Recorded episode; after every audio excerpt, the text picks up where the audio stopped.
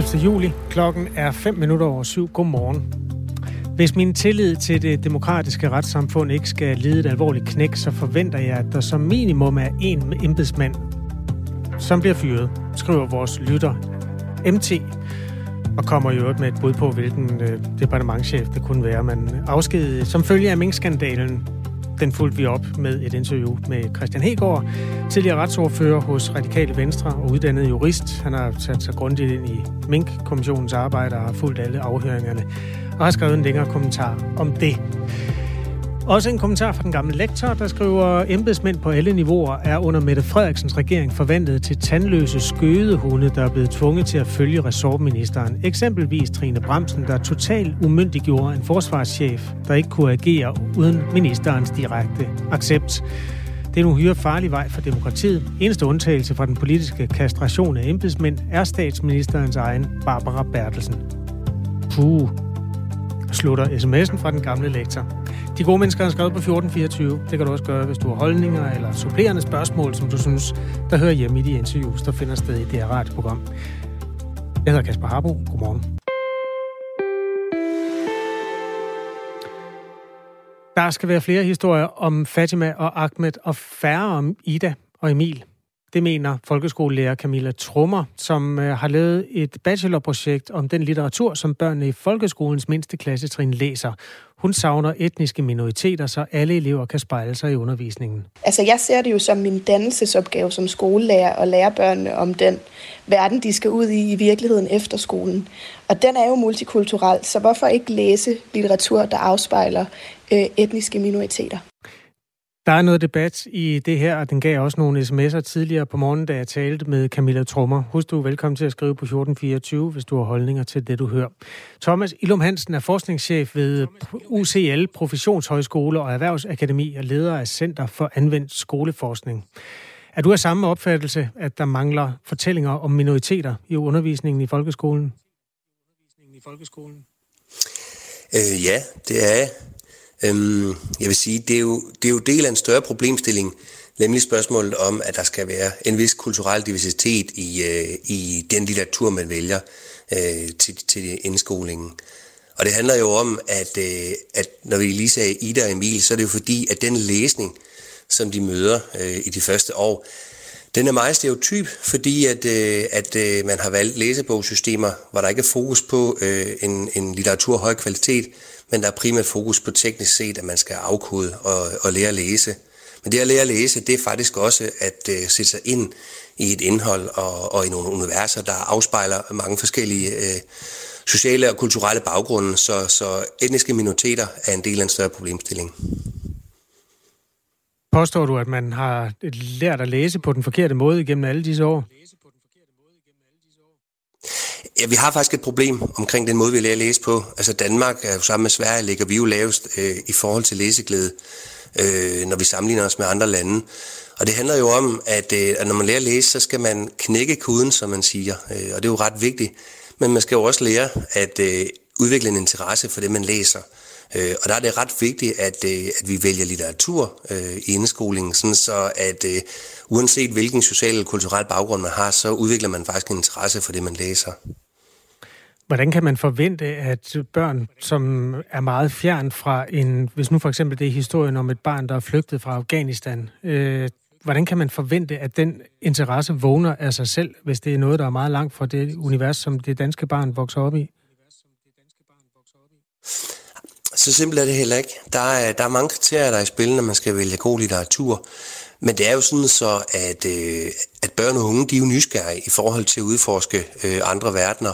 Øh, så, øh, så der har altid været interesse for det. Altså bare tænk på 1001 nats eventyr. Det er, øh, det, er, det er noget, man har læst øh, længe. Så det, det er faktisk ikke sådan så, at, at børn først og fremmest kun vil have noget, hvor de en til en kan spejle sig selv i de vil jo gerne kunne, de vil, de vil selvfølgelig gerne kunne spejle sig i, i andre børn og unge, øh, der oplever eksistentielle problemstillinger, de på den ene eller anden måde kan forbinde sig med. Men de må også gerne gå ind i, øh, i mødet mellem forskellige kulturer og normer, øh, og, og noget, der... Altså, og humor spiller faktisk en ret stor rolle øh, her i forhold til, at øh, ofte så benytter forfattere sig jo af, af, af forskellige virkemidler, sådan så, at, øh, sådan så det er interessant øh, og interessevækkende at øh, møde andre perspektiver på verden. I Danmark er der ikke et øh, politisk fastlagt pensum, som børnene skal læse, men der er opsat mål om, hvad børnene skal kunne læse, når de er færdige med skolen. Og så er der også en kanonliste i dansk, hvor der er krav til, at eleverne skal læse bestemte forfattere. H.C. Andersen er nok øverst på listen. Fælles for alle forfatterne på kanonlisten er, at øh, de er hvide, og det er sådan noget, der udspringer af dansk kultur. Det er det, som Camilla Trummer, der altså har lavet det her bachelorprojekt om litteraturen, børnelitteraturen i de mindste klasser, gerne vil arbejde videre med. Og det, det vi prøver at perspektivere sammen med Thomas Ilum Hansen, der altså er forskningschef ved UCL Professionshøjskole og Erhvervsakademi og leder af Center for Anvendt Skoleforskning. Kan du øh, sådan på stående fod nævne nogle titler, som du synes, man skulle skrive ind i... Altså, hvis du ikke må sige Iqbal Farouk, hvor mange øh, kan du så nævne, som skal, skal ind i pensum? Så jeg vil først sige, jeg vil faktisk ikke have nogen ind i pensum, fordi jeg mener jo ikke, at øh, jeg mener ikke, at løsningen er, at man udvider en kanon. Altså fordi det er faktisk ret vigtigt, at, øh, at lærer har øh, mulighed, og også skoler har mulighed for at indkøbe litteratur, så de selv kan vælge øh, den litteratur, som der passer til præcis de elever, de underviser. Så derfor så jeg mener ikke, der, at løsningen er central styring af, hvad det er, man skal læse. Men tværtimod, at lærerne får mulighed for at, øh, at have litteratur stående, og det kan være alt fra Marianne Bugge og Camilla Wigman til øh, Camilla øh, Slosinska. Altså der, der, der er rigtig meget øh, interessant litteratur. Det skal ikke ind på en kanen, det skal bare være tilgængeligt. Og så, og så handler det ikke kun om, at det skal ind i stedet for øh, ældre øh, hvide mænd, der er døde, og har skrevet, herunder hos Andersen, der har skrevet øh, meget af den gode litteratur, som vi jo også øh, holder af i, øh, i dansk undervisning. Det handler om, at, at de der særligt konstruerede tekster til den første læsning, hvis du tager sådan noget som den første læsning, som er den mest udbredte læsebogssystem i Danmark, så er det jo konstruerede tekster, der slet, slet ikke har den litterære kvalitet, der skal til. Så det, der skal til, det er, at der skal være et, øh, at, at man skal indkøbe nogle materialer, så lærerne rent faktisk har en mulighed for at, øh, at få et meget mere alsidigt udvalg af litteratur i undervisningen. Hvis nu man er en velorienteret lærer, som Camilla Trummer er, så kender man jo de muligheder, der er. Det er jo ikke, fordi læreren er bundet på hænder og fødder i forhold til, hvad der må indgå. Hvor, hvor er det altså i mekanismen, du, du vil placere de her etnisk betonede værker? Helt præcist. Jamen altså, det med at være bundet på hænder og fødder, øh, det kan de simpelthen godt være i et eller andet omfang, fordi det handler jo om, øh, hvad man har adgang til. Og, øh, og i de senere årtier, der, altså vi bruger, vi bruger jo mange penge på øh, adgang til digitale portaler i forhold til øh, indskoling eller, eller filmstriben eller andre ting. Øh, til gengæld, så samtidig med at vi har investeret meget i digitale, så er det ikke alle skolebiblioteker, eller det man kalder pædagogiske læringscentre, der har et, et godt og opdateret udvalg af litteratur. Og så samtidig læsebogsystemerne, fordi der er lagt meget vægt på den her tekniske læsning, så, øh, så, så, så har der også været politisk pres der har flyttet fokus mod den tekniske øh, øh, afkodning, og så fra det her med at, øh, at undervise i opdateret, opdateret litteratur. Så det handler også om at, øh, at øh, støtte lærernes arbejde. Dels også ved, at de, de faktisk får, at der er mange, der ikke har efter videreuddannelse i forhold til at øh, følge med i, i, hvad det er, man kan læse. Øh, men, men heller ikke adgang til materialerne, fordi undervisningsmaterialer er ikke altid noget, læreren får lov til at, at, at indkøbe selv efter man går over til digitale læremidler, så kan det sagtens være centrale øh, indkøbsordninger i kommunen, så læreren faktisk ikke har de materialer, der skal til. Så lød det fra Thomas Ilum Hansen. Tak skal du have. Forskningschef ved Professionshøjskolen UCL og øh, leder af Center for Anvendt Skoleforskning. Det her er Radio 4 morgen klokken 14 minutter over syv. Modsætningerne mellem Rusland og den vestlige verden har bredt sig helt op i rummet. På den internationale rumstation har tre russiske kosmonauter sendt et billede øh, op i internettet, skulle jeg lige til at sige. Det må være ned i internettet, hvor de poserer med flagene fra de to udbryderrepublikker, Luhansk og Donetsk.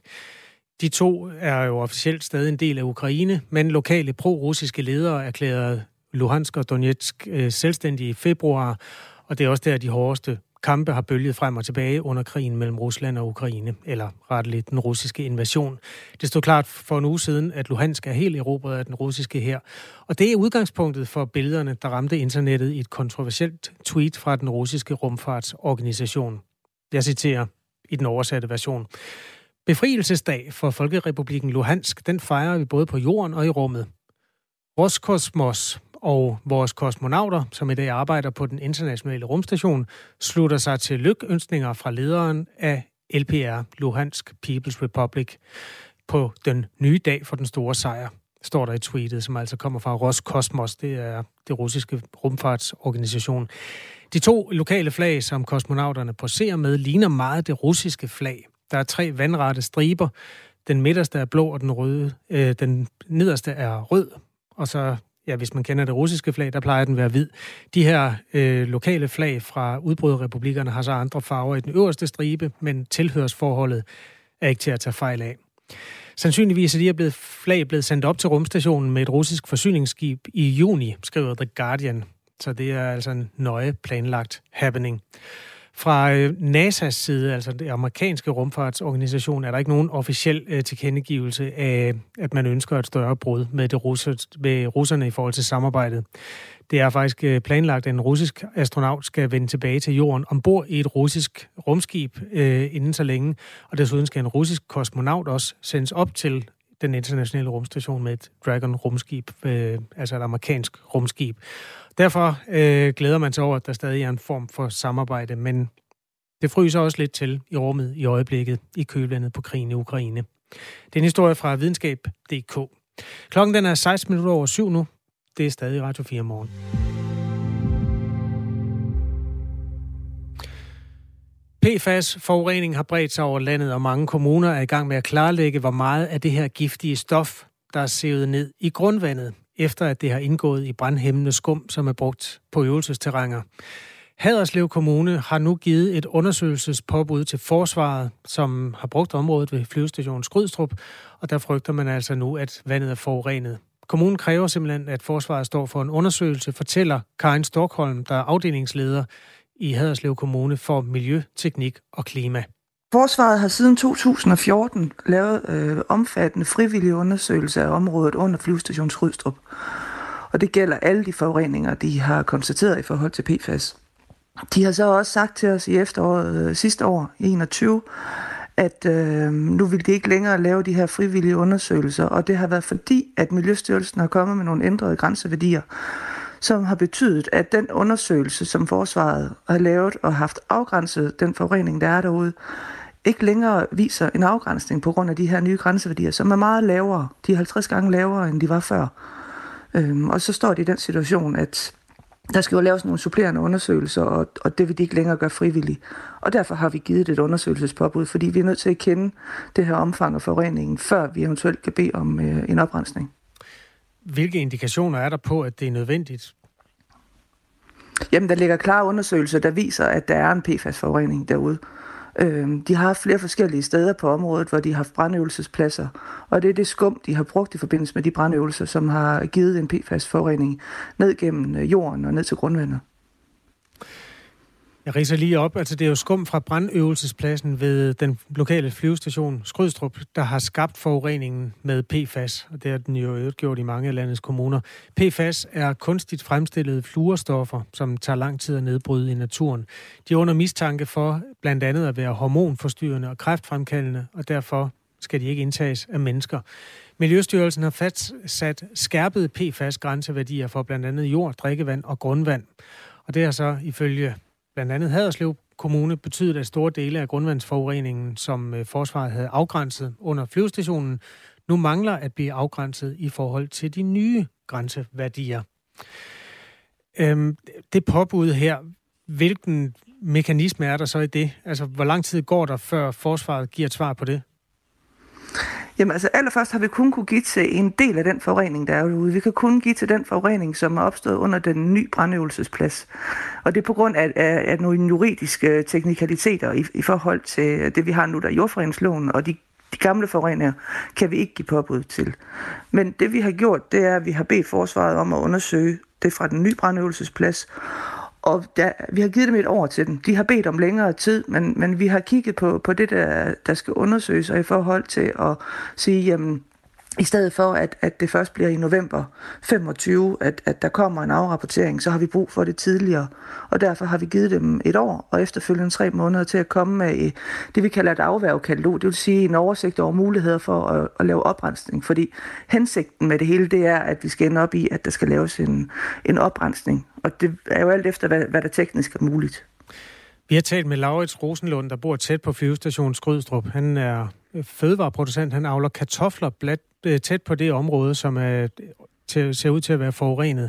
Sådan her sagde han sidste år i oktober, da vi talte med ham. Hver enkelt af os, uanset hvem man er, så er man jo ansvarlig for de der gerninger og de ting, man gør. Og, og, og, og det er forsvaret jo selvfølgelig også. Og det er jo helt klart, at hvis det er et land, som nogen bliver ramt af, om det er os eller nogen af mine kollegaer eller andre, der bor i området, det, jamen, så, så vil man jo flytte sorterpæren derhen, hvor sorterpæren skal være. Og, og det er jo nok ved Forsvars ejendomsstyrelse. Så nu er alle enige om, at det er Forsvarsministeriets ejendomsservice, der står med, det bliver kaldt sorte pære her, her i indslaget. Men hvis det haster så meget med at få renset grundvandet, øh, hvorfor gør I det så ikke selv? Altså Forsvaret har jo mange henvendelser fra kommuner i øjeblikket. Ja, vi gør det ikke selv i forhold til, at vi bruger ikke skatteydernes penge på noget, hvor der rent faktisk er mulighed for at rette påbud mod en kendt forurener. Og det er igen jordforeningsloven, der giver mulighed for, at, at man bruger det her forurener-betaler-princippet. Så, så når vi kan identificere en forurener, så er det også den forurener, der skal øh, stå for at undersøge og, og efterfølgende øh, oprens. Det, det ligger helt klart i, i den gældende lovgivning.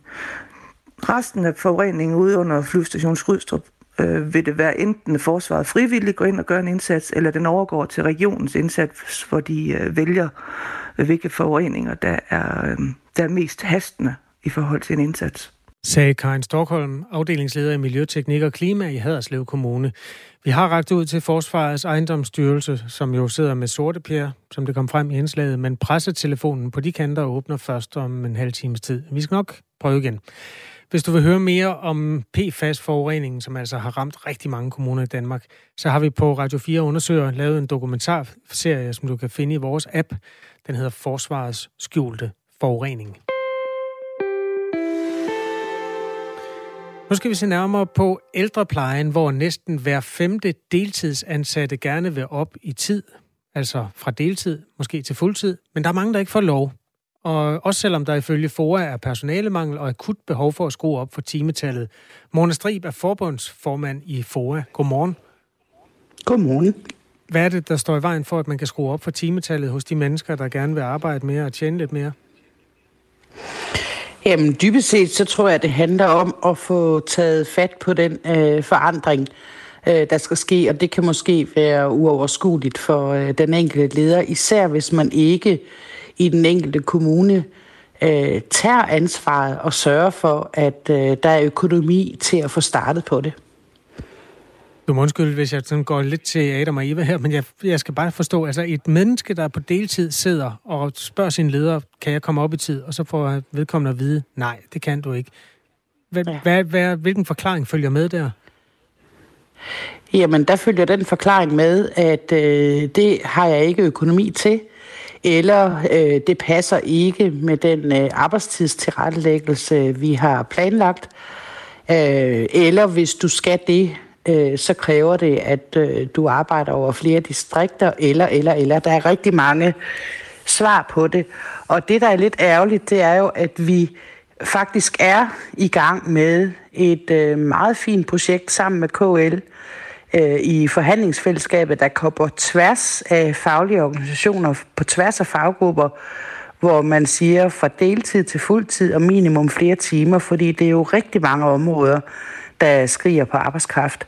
Og der er vi i gang i 26 kommuner helt konkret med at afdække, hvad er der af barriere, øh, hvad er der af øh, sådan klodser på vejen, der skal flyttes for, at det her det rent faktisk bliver til noget. Øh, og vi støder på ledere, der siger, jamen det vil medarbejderne ikke. Og vi støder på rigtig mange medarbejdere, der siger, jo, det vil vi gerne, men vi får ikke lov. Jeg taler med Mona Strib, der er forbundsformand i FOA. Øh, sagen er den, at 1400 deltidsansatte i ældreplejen, de er blevet spurgt, om de kunne tænke sig at få flere faste timer om ugen i løbet af de næste to år. Og det er altså næsten en femtedel, der godt kunne tænke sig det. Halvdelen af dem vil gerne op i tid med det samme. Altså halvdelen af femtedelen, det vil sige hver tiende ansatte, sådan cirka. Øhm, de er jo altså blevet ansat på deltid til at begynde med, øh, Mona Strib. Hvorfor er de det? Øh, ja, der er rigtig mange, der faktisk er blevet ansat på fuld tid i tidernes morgen. Dem, der har været der i rigtig mange år. Og da vi øh, støtte ind i, og det var efter finanskrisen i 2008, voldsomme besparelser i den offentlige sektor, så var der ret mange steder, hvor man bad medarbejderne om at gå ned i tid øh, for at beholde personalet. og der var mange, der gik ned i tid og bagefter opdagede, at øh, arbejdsintensiteten blev simpelthen skudt op øh, i de færre timer, de var der. Det er sådan den ene del, at dermed er der kommet flere og flere på deltid, og jo flere, der har været på deltid, jo mere kompliceret er der blevet, når man skal nyansætte. Så har man kun de timer til at nyansætte for. Og vi har jo set på arbejdspladser, at der næsten er lige så mange forskellige timetandsansættelser, som der er medarbejdere. Og vi har også set i de seneste år, at øh, antallet af timelønnede ufaglærte stiger og stiger, på trods af, at vi siden 2017 helt bevidst har arbejdet med fundet uddannet nok, sådan at øh, vi har dem, der skal bruges i fremtidens ældrepleje. Øhm, vi står altså med en flok ansatte i ældreplejen, hvor en femtedel godt kunne tænke sig at øh, gå op i tid på et eller andet tidspunkt inden for de næste par år, og hver anden af dem, der godt kunne tænke sig at gå op i tid, vil gerne med det samme. Hvad, altså, vi hører samtidig om personalemangel. Hvordan hænger det puslespil sammen? Jamen, jeg synes slet ikke, det hænger sammen. Altså, øh, det handler om at sige, kom så for pokker i gang. Øh, det handler om at gøre det nu. Det handler om, hver gang man slår en ny stilling op. Og det er der også kommuner, der gør, skal jeg sige. Øh, så skal de slås op på fuld tid. Det er helt grotesk, at et øh, så vigtigt kernevelfærdsområde, det har udviklet sig til at være deltidsansatte, og det er jo sammensat af rigtig mange forskellige udfordringer. Der er også medarbejdere, som har valgt at sige, jamen jeg vil kun have deltid, fordi jeg supplerer min ansættelse med at blive ansat i et privat vikarbureau. Øh, så der er rigtig mange svar og forklaringer. Øh, der er noget, der handler om kultur, der er noget, der handler om dårligt arbejdsmiljø, et for stort arbejdspres, og endelig så er der jo også den del, der handler om, øh, hvad er lønnen? Øh, kan det betale sig for mig? og øh, gå op i tid, får jeg nok ud af det. Så, så det handler om at sige, kom så i gang, fordi det her, det udvikler sig jo helt katastrofalt. Og det er faktisk ikke kun ældreområdet, det er jo også børneområdet, hvor vi kan se, at øh, der er personalemangel også ved at være stor. Og der skriger vi både på pædagogiske assistenter og pædagoger. Hvad vil det betyde for personalemangelen, at flere deltidsansatte går på fuld tid? Jamen, det betyder jo, at vi mindsker øh, det gab, der er. Øh, det betyder, at de ældre kan få en kontinuitet i plejen, og dermed også bedre faglig kvalitet. Og det betyder for personalet, at man kan få en øh, fornuftig arbejdstidstilrettelæggelse med en god pausekultur, sådan at man også tager hånd om øh, arbejdsmiljøpresset. Så summa summarum, så det at have en fast stab, der er på fuld tid, en fast kerne af personale, det giver kvalitet både for borgerne, men så sandelig også for personalet selv. Det sagde Mona Strib, forbundsformand i FOA. Tak fordi du var med her. Du lytter til Radio 4 morgen. Hvis nu du gør det i en egenskab af deltidsansat i ældreplejen, så hører jeg meget gerne fra dig. Altså, har du stået med det problem, at du gerne vil have udvidet din arbejdstid med mulighed for at øh, tjene lidt flere penge som ansat i ældreplejen i en kommune? Og har du eventuelt fået nej? Altså, er, du et af de øh, mange mennesker, som øh, har svaret, at det her det er et problem i undersøgelsen? Så skriv endelig til os. Altså, stemple ind i en sms til nummeret 1424. Start din besked med R4 og et mellemrum. Så kommer den her ind til Radio 4 morgen. Jeg hedder Kasper Harbo, og jeg er vært i de to og en halv time, som er nyhedsmagasinet her til morgen. Der er nyheder om et øjeblik, altså en lille opsamling ved Asbjørn Møller, fire minutters øh, marketerning af nyhedsbilledet den her mandag morgen. Efter dem øh, skal vi se nærmere på de mange mennesker, der fik en corona med hjem fra Roskilde Festival. Ifølge Styrelsen for Patientsikkerhed var der 600, der blev smittet. Og er det historien om, at vi lever som vi gjorde før coronaen flyttede ind i vores adfærd. Det finder vi ud af om fire minutter, nu klokken halv otte.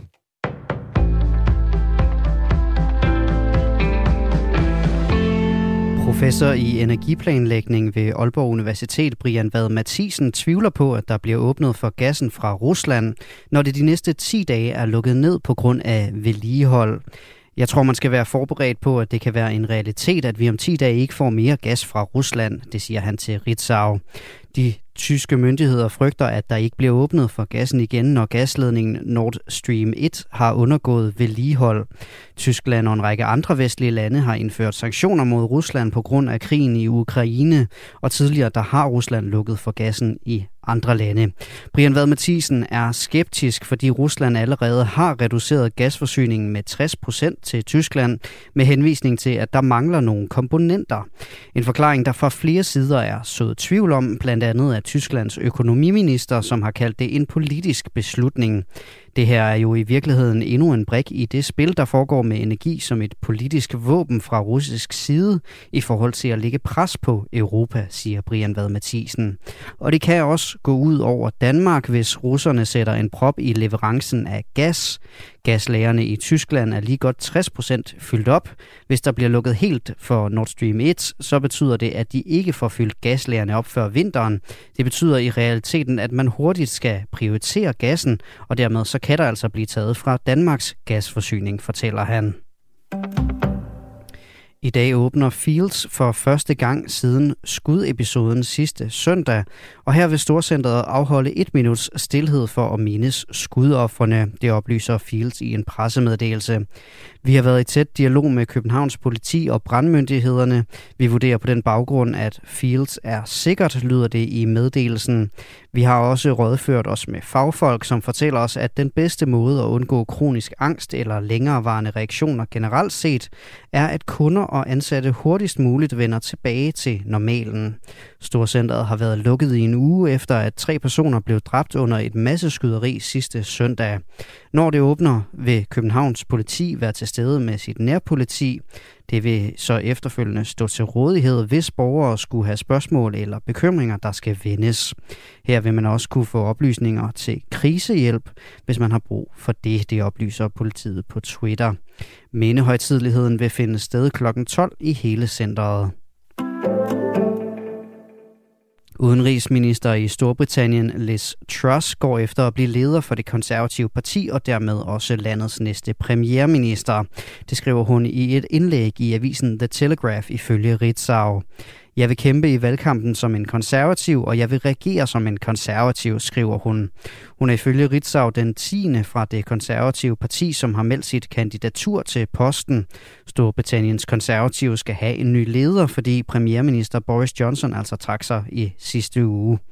Udenrigsminister Liz Truss går efter posten med et løfte om, at hun vil skære i skatterne fra dag 1, hvis hun bliver premierminister.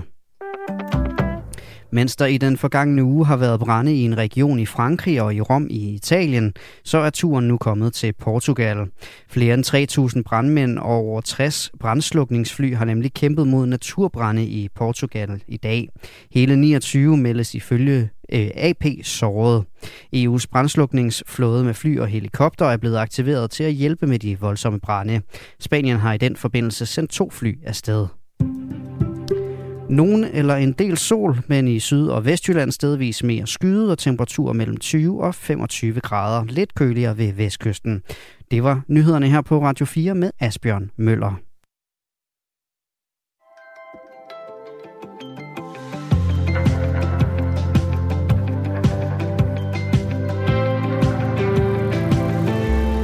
Det var ikke kun gode minder og sådan lidt øh, ramte ører og hæse stemmer og træthed, som deltagerne på Roskilde Festival tog med sig hjem, da pladsen blev ryddet for en uge siden. Der var også rigtig mange, der fik corona med hjem. Hele 593 havde fredag oplyst til Styrelsen for Patientsikkerhed, at de var testet positiv og formodentlig, øh, formodentlig var blevet smittet under Roskilde Festival. Det er jo altså øh, budbringeren om, at vores adfærd minder om den, vi havde før coronaen. Det kan man høre som en god eller som en dårlig nyhed. Men det er da interessant, hvorfor vi ikke er blevet bedre til at undgå smitte. Michael Bang-Petersen, godmorgen. Godmorgen. Adfærdsforsker med fokus på, hvordan vi har haft det, og hvordan vi har opført os under coronaen. Hvad fortæller det dig, at mange er blevet smittet med corona under Roskilde Festival? Det fortæller mig nok først og fremmest, at vi har at gøre med et øh, ekstremt smitsomt øh, virus, øh, som, som stadigvæk smitter på trods af, at det er, er sommer og meget af aktiviteten jo foregår udenfor. Og, og så er det jo rigtigt, at vi er vendt tilbage til normalen på, på mange måder, og det nok er svært øh, at afholde en festival af denne her karakter, øh, uden at der er smitte. Der var sikkert også folk, der kom hjem med en forkølelse for fem år siden, før vi hørte om corona. Øh, det skal nok passe, at der var 593, der meldte sig syg mandagen efter. Altså, er der egentlig nogen sådan målbar forskel på dengang og nu? Det er i hvert fald rigtigt, at øh, der har jo cirkuleret virus øh, altid, øh, også, også før der var corona, og på den måde så vil man også have samlet forskellige infektioner op øh, under tidligere øh, under tidligere festivaler. Så, så på den måde så, så skal man ikke nødvendigvis tage det, at der er, er nogen, der er blevet smittet som udtryk for, at der er et, et problem. Vi mennesker, vi har altid levet med, øh, med virus, øh, og det kommer vi også til at gøre i lang tid.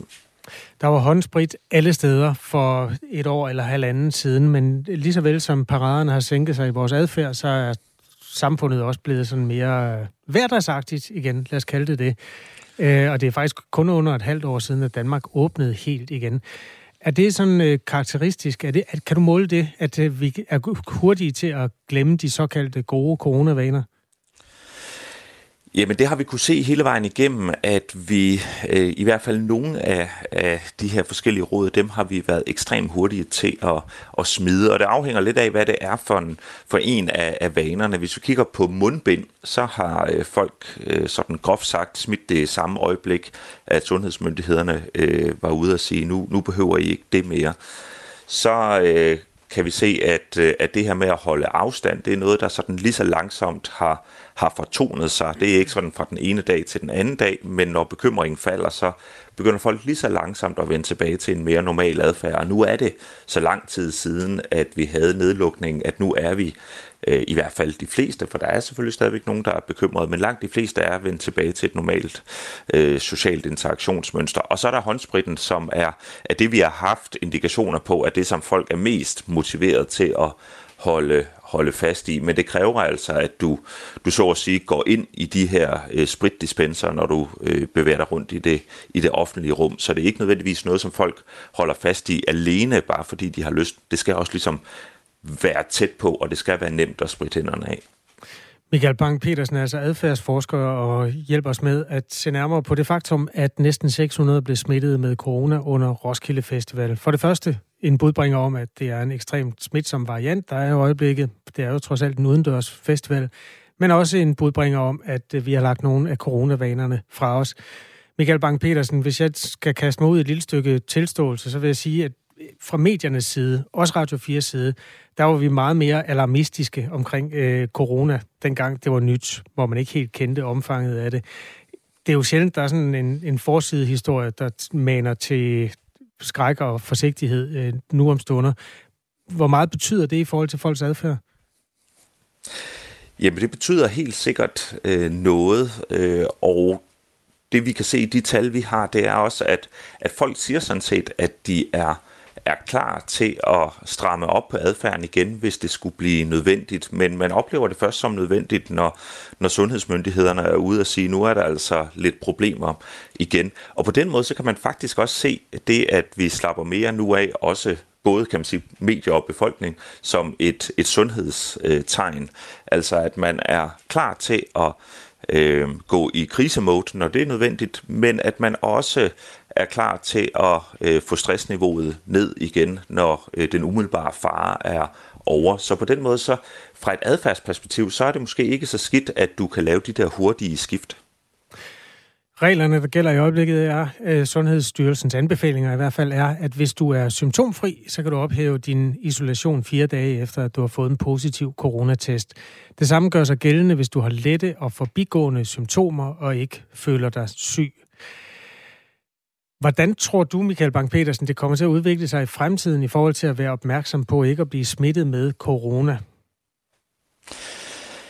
Jeg tror, at det kommer til at, at blive mere eller mindre eller, eller den måde, som vi øh, omgås influenza øh, på, hvor at sundhedsmyndighederne også vil sige, jamen du skal ikke bevæge dig rundt, øh, hvis du øh, har, øh, har influenza. Men, men hvor folk jo har taget, vil jeg sådan vurdere, lettere på isolationsanbefalingerne, øh, end de har, har gjort i forhold til, til coronaen. Så jeg tror, vi kommer til at få et mere normaliseret forhold til det. Det, som jeg tror er ret afgørende øh, for den præcise udvikling, det er, hvad er det, vi kommer til at stå over for her til, øh, til vinter.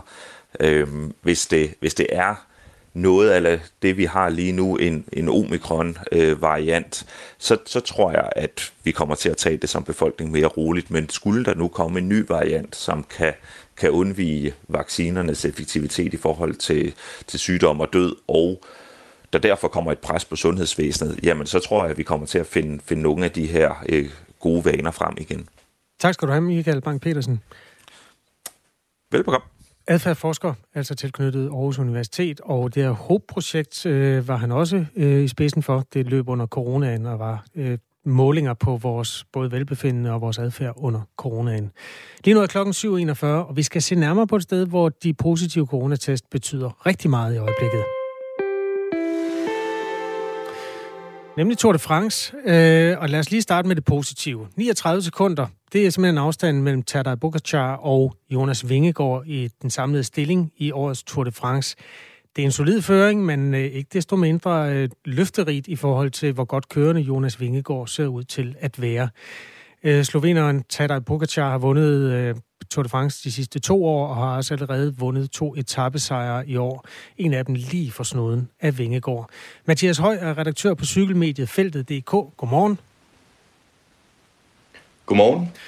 Og tak fordi du lige vil hjælpe os på denne cykelmæssige hviledag med at gøre status over den første gode uges tid i verdens største cykelløb. Kan du øh, på det her tidspunkt se nogen som helst chance for, at Jonas Vingegaard kommer til at vinde Tour de France? Ja, det kan jeg helt sikkert godt. Øh, Jonas er stadig inden for en, en rækkevidde til, til Tadej Pogacar, som er, er muligt for, for, for danskeren at, at hente ind på.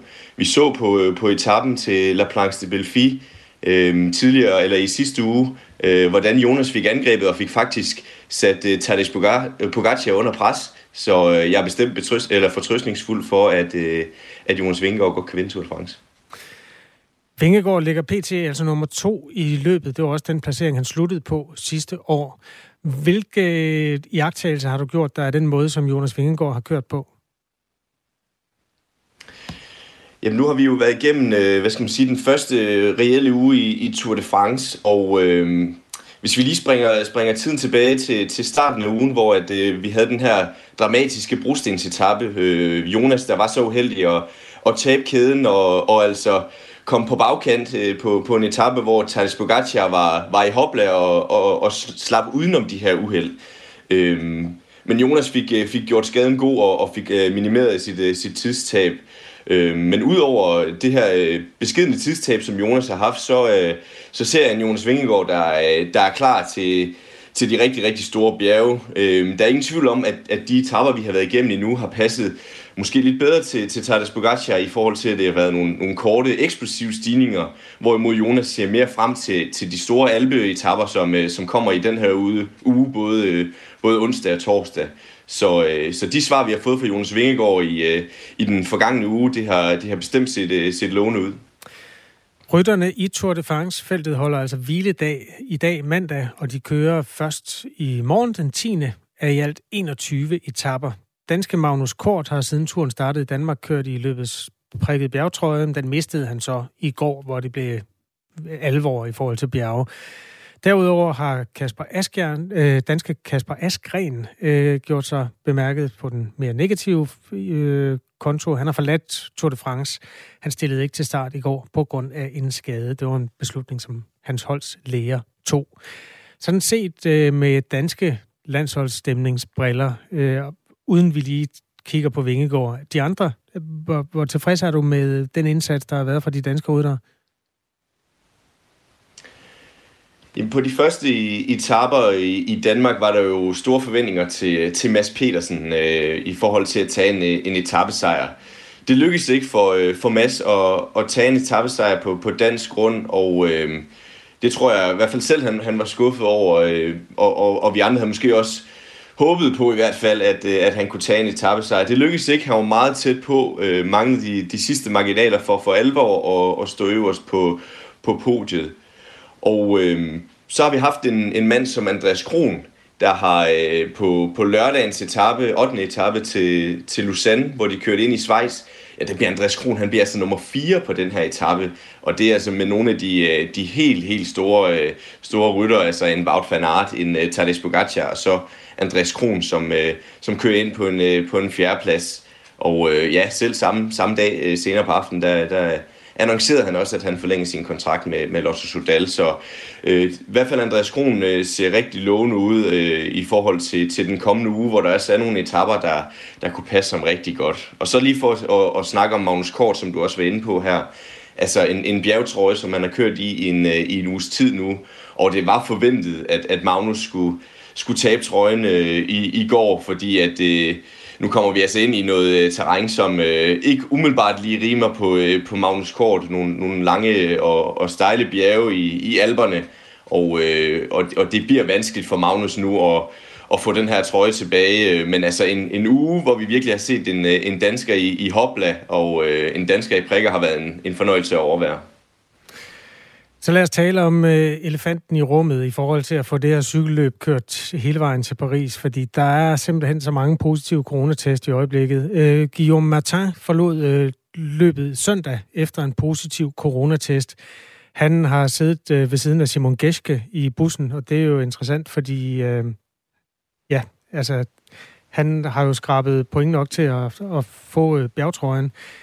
Altså, Hvordan har du det som cykelfan ved at se på de her sådan lidt random øh, personer, der forsvinder ud af galleriet, fordi de tester positiv for corona? Jamen, jeg deler den bekymring, som vi også kan høre, der er i, i cykelfeltet i øjeblikket. Øh, nu er det jo sådan, at her på hviledagen, så skal hele feltet skal, øh, skal testes. Det er obligatorisk, at alle rytter skal testes, inden at man kan, kan fortsætte på, øh, på morgendagens 10. etape. Og øh, vi hørte i går fra rytterne, både før og efter etappen, at de ser altså øh, de ser et muligt mandefald øh, forude, fordi at det er ikke obligatorisk, at, at holdene i sig selv tester øh, i løbet af etaperne og, og, og i løbet af, af Tour de France. Men på hviledagene her, så er det ligesom obligatorisk, at de bliver testet. Og øh, vi har jo set blandt andet Guillaume Matang, som du nævner her, øh, vi har set en øh, Vigard Stakkelengen, øh, hvad hedder det, hjælperytteren for, for Tadej Pogacar, også øh, ryge ud med corona, en Jeffrey Bouchard osv. Vi kunne nævne flere, som øh, i løbet af den første uge her, øh, ligesom er, er gået ud af løbet, fordi de hold her har testet. Så øh, jeg er bekymret desværre, og det, det, det er lidt øh, ærgerligt for løbet, hvis, hvis det er corona, der skal gå ind og og ødelægge det, fordi vi vil jo gerne se de bedste mod hinanden i den bedste forfatning, det er klart. Så øh, ja, jeg, øh, jeg er bekymret, og jeg håber virkelig, at det er begrænset, hvor mange coronatilfælde vi får øh, her på, på hviledagen. De versioner af corona, der er i omløb i øjeblikket, er ikke så farlige som for eksempel Delta, der verserede tidligere. Det er sådan nogle varianter af omikron, som jo godt kan være hårde for folk med et sårbart helbred, men det kan en influenza jo i og for sig også det er jo tradition gennem mange år, at øh, rytterne de bliver nedslidt, og så ryger immunforsvaret sig en tur, og de bliver syge undervejs. Hvordan har de det egentlig med, at lige præcis den her sygdom, som jo ikke sandsynligvis slår nogen cykelrytter ihjel, at den skal være stopklods for deres deltagelse i, i Tour de France-feltet? Altså, man kunne jo godt forestille sig, at nogen var utilfredse med, at det spiller så afgørende en rolle. Ja, og jeg tror, det er meget individuelt fra rytter til rytter. Øhm, nu kunne vi høre et øh, interview med, med Mikkel Bjerg i går, hvor han øh, lige lavede en lille stikpille til nogle, til nogle hold øh, i forhold til, at han synes, det var lidt øh, bekymrende. Der var nogle hold, der ikke testede så meget, som, som han, eksempelvis hans eget hold, UAE Team Emirates, gør. Og, øh, men, men for sådan et rent personligt øh, synspunkt, så synes jeg, man burde kigge på øh, mere, end om man bare har en positiv coronatest eller ej. Nu er jeg ikke virolog selvfølgelig, men det her med, at, at, at man godt kan have det her uden måske at, at være særlig smitsom, og uden man måske er særlig syg. Og det er jo ikke unormalt, at man er syg i et, øh, i et Tour de France-felt. Det er jo en, en prøve over tre uger, og, øh, Og om det så er corona, en mild form for corona, eller det er influenza eller forkølelse, jamen det er jo, det er jo sådan en opvejning, og, og, og der, der synes jeg måske, man, man burde gå ind og kigge på, på hvordan, øh, hvor, hvor, hvor syg øh, rytteren egentlig er. Øhm, men, men det er jo som sagt altid en, en vurdering fra, fra holdets læge, og nogen, der, der, der er klogere på mig end, end virus, der tager den beslutning. Men, men jeg håber, at, at man kan, kan prøve at se det lidt mere nuanceret, end bare om det er en positiv eller en, øh, en negativ test. Lad os lige runde det, som det hele drejer sig om. Til sidst, Mathias Høj, altså redaktør på feltet.dk, som er cykelsports site øh, på nettet. I morgen, der slutter etappen på et bjerg. Onsdag og torsdag slutter øh, etaperne også opad, hvor rytterne blandt andet skal over nogle af de helt klassiske stigninger, øh, Col du Galibier og Alpe d'Huez. Hvad glæder du dig mest til? det bliver en super interessant uge, vi går ind i nu. Øh, især øh, onsdagen og torsdagens etape, som du, som du nævner her. Onsdag skal de op af, af Col de Granon. Øh, en vild, vild stigning, hvor vi for første gang virkelig skal se klassementsrytterne krydse klinger, og øh, på, også på de lidt længere stigninger, som jeg vil, få, jeg vil påstå, passer Jonas Vingegaard bedre. Det har han også selv udtalt, at han, han, han har set frem til de her øh, lidt længere stigninger i, i alberne, som kan være mere udmagrende, og hvor det ikke måske handler så meget om eksplosivitet, men det handler mere om de gode klatreben. Så jeg glæder mig helt sindssygt meget til at se, hvordan Jonas Vingegaard, Tadej Pogacar og alle de øvrige klassementsrytter kan klare sig på, øh, på de to etapper. Og så selvfølgelig Alpe d'Huez, det er jo en... Øh, ja, for dem, der har set cykelsport i bare de sidste øh, 10-20 øh, år, ved, hvad det er for en stigning, og ved, hvad det er for en stemning, der er lagt op til her i, øh, ja, på, på torsdagens etape. Og, og det er jo mere end bare Albies. Altså, de skal jo over Col de, Col de, Col Croix de Fer øh, inden da, og, øh, og også øh, Col de Galibier. Og øh, det er altså en etape, der byder på mere end, øh, ja, mere end 4.000 højdemeter. Så øh, jamen, det, det, bliver, øh, det bliver et festfyrværkeri. Det, øh, selvom man ikke skal sælge øh, skinnet før bjørnen er skudt, så, så er det virkelig, øh, virkelig en, en god menu, der venter os her i, i den her uge. Så lad os krydse fingre for, at de der coronatest, de er negative alle sammen, Mathias Høj. Tak skal du have, fordi du var med her. Det var så lidt. Redaktør på feltet.dk. Hvis man kan cykle Tour de France, så er man ikke syg, skriver Ken Fischer, som en, øh, en lille handlingsanvisende sms i forhold til de der coronatest, der spiller en stor rolle.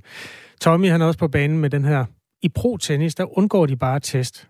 Og der er vist ingen døde tennisstjerner. Man kan skrive til Radio 4 morgen ved at skrive til nummer 1424. Vi sætter fokus på Mink-sagen og Mink-kommissionens 1600 sider lange rapport her i Radio 4 for at rydde op efter den. Den blev offentliggjort i slutningen af juni og har ført til næser til Mette Frederiksen og Mogens Jensen, og øh, måske en form for ansvarspådragelse fra 10 embedsmænd. Men indtil videre går de altså stadig på arbejde, alle embedsfolkene, og det er også genstand for kritik. Alt det her, det kan i virkeligheden styrke demokratiet på langt sigt. Det siger Christian Hegård, kendt fra sin rolle som øh, radikal retsordfører gennem lang tid. Han er ikke medlem af Folketinget længere, men han er stadig jurist og har fulgt alle afhøringerne i øh, Mink-kommissionens arbejde. Han skriver i en kommentar i netmediet Altinget, at han forudser, at det på den lange bane kan blive en forbedring af demokratiet, der vokser ud af mink-skandalen. Det jeg mener er, at der jo er begået mange store fejl i mink-sagen. Men hvis man lærer af dem, og rent faktisk får ændret på det, så kan vi på den meget lange bane udvikle vores demokrati og øge tilliden. Øh, men det bedste havde selvfølgelig været, hvis vi ikke havde haft mink-sagen. For på den korte bane er der ingen tvivl om, at tilliden lider et knæk, når der begås store fejl, fordi man som befolkning jo tænker, hvorfor har så dygtige embedsmænd ikke styr på, ikke styr på at der skal være lovhjemmel. Samtidig kan man se med Mink-sagen, at når der kommer sådan en undersøgelseskommission, og når de sætter sig ned og kigger på sagen, så bliver de øh, så bliver fejlene undersøgt til bunds, og fejlene, hvis der er begået sådan noget, bliver, bliver afdækket. Så hvis man skal have de positive briller på i en sådan trælsag, så er det, at kontrollen virker, når skaden opstår.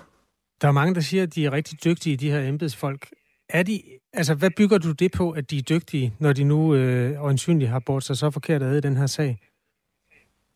Jamen, i Danmark der har vi en øh, stor øh, historie med partineutrale, dygtige embedsmænd. Vi har det her princip, der hedder øh, embedsmænd består, og min, øh, men, men ministre går. Altså, at vi øh, har den samme embedsstand siddende, uanset hvilke ministre der, der er. Og det betyder, at de kan opdyrke en øh, faglighed, øh, som går igen i, igennem årene, uanset hvilken regering øh, man har.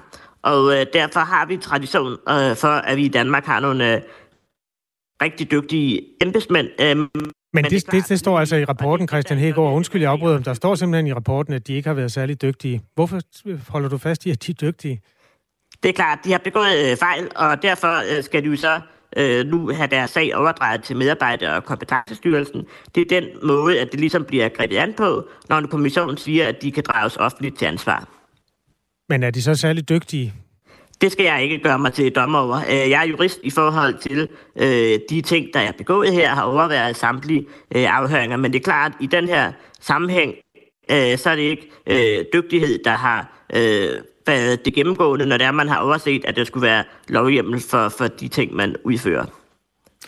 Du skriver i din kommentar i Altinget, at mange har stiget sig blinde på det juridiske spor, men at det politiske spor i virkeligheden er mere interessant. Altså det, der handler om, hvorvidt et politisk flertal har tillid til den, der sidder for bordenden. Mette Frederiksen. Hvorfor er det interessant? Det er fordi, når man har det, der hedder ministeransvar, så kan man virkelig opdele det i to dele. Øh, det, der hedder det juridiske ansvar, og det, der hedder det politiske ansvar. Og vi har diskuteret meget det her med advokatvurdering, grov uaksomhed altså, øh, osv. Men jeg synes, vi har overset det, der har det med det politiske ansvar at gøre. Det betyder egentlig, at vi siden 1901 har haft negativ parlamentarisme, som betyder, at et flertal af Folketinget kan sådan set til hver tid øh, vælte en minister eller sågar en regering, hvis det er, man har mistet tilliden til den. Det er der ikke nogen krav om grov uaksomhed eller andet, øh, der skal øh, til for. Hvis man eksempelvis synes, at ministeren holder med den forkerte fodboldklub, eller har øh, et forkert farve eller hvad man nu... Øh, det er selvfølgelig ikke det, man vil, der en minister for, men det er bare for at understrege, at barn kan være sat øh, ret lavt. Øh, så skal der sådan set ikke andet til, end at vælte en minister for, for det. Men her kan man jo diskutere om den kultur, der gør sig gældende, når 10 så øh, centrale embedsmænd får så betydelig kritik, øh, har man så tillid til dem, der ligesom forvalter kulturen oppefra som ministre. Du er meget godt på linje med partiformanden i Radikale Venstre, øh, et parti, som du tidligere har repræsenteret på Tinge, Christian Hegård. Altså, der findes et juridisk spor, som man kunne, også med radikale stemmer, har valgt at sige advokatundersøgelse af, om øh, Mette Frederiksen simpelthen burde have kigget lidt bedre ud af forruden, da hun kørte afsted med fuld fart øh, der under coronaen. Du siger, at det politiske er vigtigere. Det lyder som om, at du faktisk synes, at det er federe, at politikerne bestemmer, end at juristerne får mulighed for at undersøge ja. tingene til bunds? Der skal man, jeg, jeg siger hverken det ene eller det andet. Jeg synes bare, at man har stiget sig lidt for blind på kun at kigge på det juridiske, at der findes øh, begge dele. Men uanset om man vælger at gå af det juridiske spor eller det politiske spor, så er det sådan set en politisk beslutning under alle omstændigheder. Øh, fordi det er altid kun Folketinget, der kan øh, vælte en minister. Øh, så uanset hvad, ville det ikke være juristerne, der skulle bestemme, men politikerne. Det er sådan, det fungerer. Hvis nu de politikere, hvis nu du selv sad i Folketinget nu, ville du så ikke synes, det var dejligt at have et ekstra oplyst grundlag at uh, tage stilling på, altså for eksempel en advokatundersøgelse? Det kommer jeg ikke til at gå ind i eller, eller blande mig i. Uh, det jeg bare kan konstatere, det er, at der har uh, kun to gange tidligere været nedsat en advokatvurdering på baggrund af en undersøgelseskommission. Det var i Tamilsagen, det var i øh, instrukssagen, så det er noget, man har gjort øh, meget, meget få gange. Øh, men politikere er sådan set ikke bundet af en praksis. Det er op til dem selv at vurdere, hvornår at de synes, der skal være en advokatvurdering. Jeg spørger bare lige igen. Hvis nu du selv sad i Folketinget, ville du så have synes det var rart at vide mere om det juridiske grundlag? Det kommer jeg ikke til at gå ind i. Det er dem, der sidder i Folketinget, som øh, vurderer det. Øh, og jeg er ligesom, kan man sige, mere jurist, når jeg ser og har skrevet det her i, øh, i Altinget, så det har jeg ikke nogen øh, kommentar eller bemærkninger til. Det er udelukkende en politisk beslutning, og beror derfor på os på politiske overvejelser. Siger Christian Hegård, altså jurist, ikke folketingsmedlem længere, overhovedet. Ikke engang sådan på et øh, hypotetisk plan.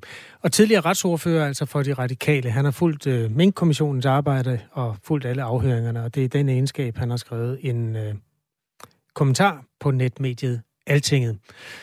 Martin er fra Bornholm og har lige givet et lille pip ind på sms'en. Man skriver til nummer 1424. Der står bare, ny offentlighedslov.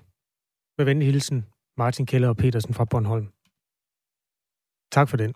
Nu er der nyheder med øh, Asbjørn Møller. Klokken er 8.